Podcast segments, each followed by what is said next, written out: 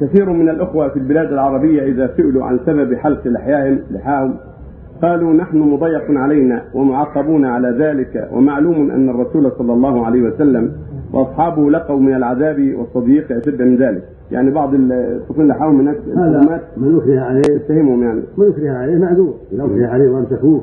حلقوا لحيته أو قال احلقه إذا ضربناه هددوه بالقتل بالضرب أو بالقتل. أو بالسجن حقيقة والا فعلوا هكذا هذا عذر لكن بعضهم ما يبالي يدعي دعوة.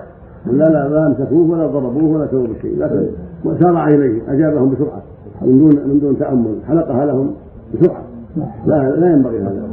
الواجب أن يكون عنده امتناع وعنده قوه قوه في دينه ونشاط في دينه لا يجيبهم إلى ذلك إلا إذا كان هناك شيء يعني يترتب عليه أمر معلوم من العذاب فان التهديد بعض الناس ما يهدد ولا يفعل يبعد ولا يسوي شيء.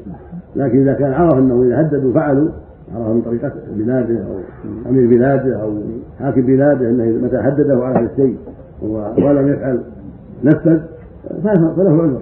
أما مجرد أنهم يكرهون هذا الشيء أو أنهم يتهمونه فما هو عذر ليس بعذر. نعم.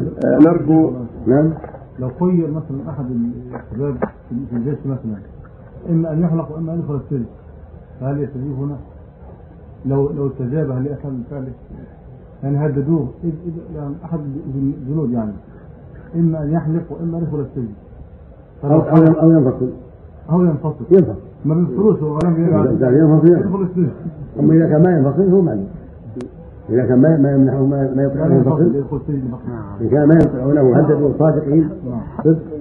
هذا يجوز لكن صبر حتى يدخل السجن ربما ادخلوه يومين أو عشر ثم اطلقوه وصار مفتاحا لغيره. عدم العجلة هو الذي ينبغي. أقول عدم العجلة هو الذي ينبغي. ولو دخل السجن يومين ثلاث أسبوع ربما جاء الله فرج ثم يخرجونه ويكون مفتاحا لغيره غيره من اخوانه أنا أرى أنه لا يعجل حتى ولو وعدوا بالسجن لا يعجل. أما بالضرب الضرب الشديد هذا له عذر. أما مجرد السجن قد يكون السجن خفيفا قد لا يعجل أما إذا كان السجن في عذاب في عذاب فهو عذر إذا كان يظن أنه صادق يظن أنهم يعني ينفذون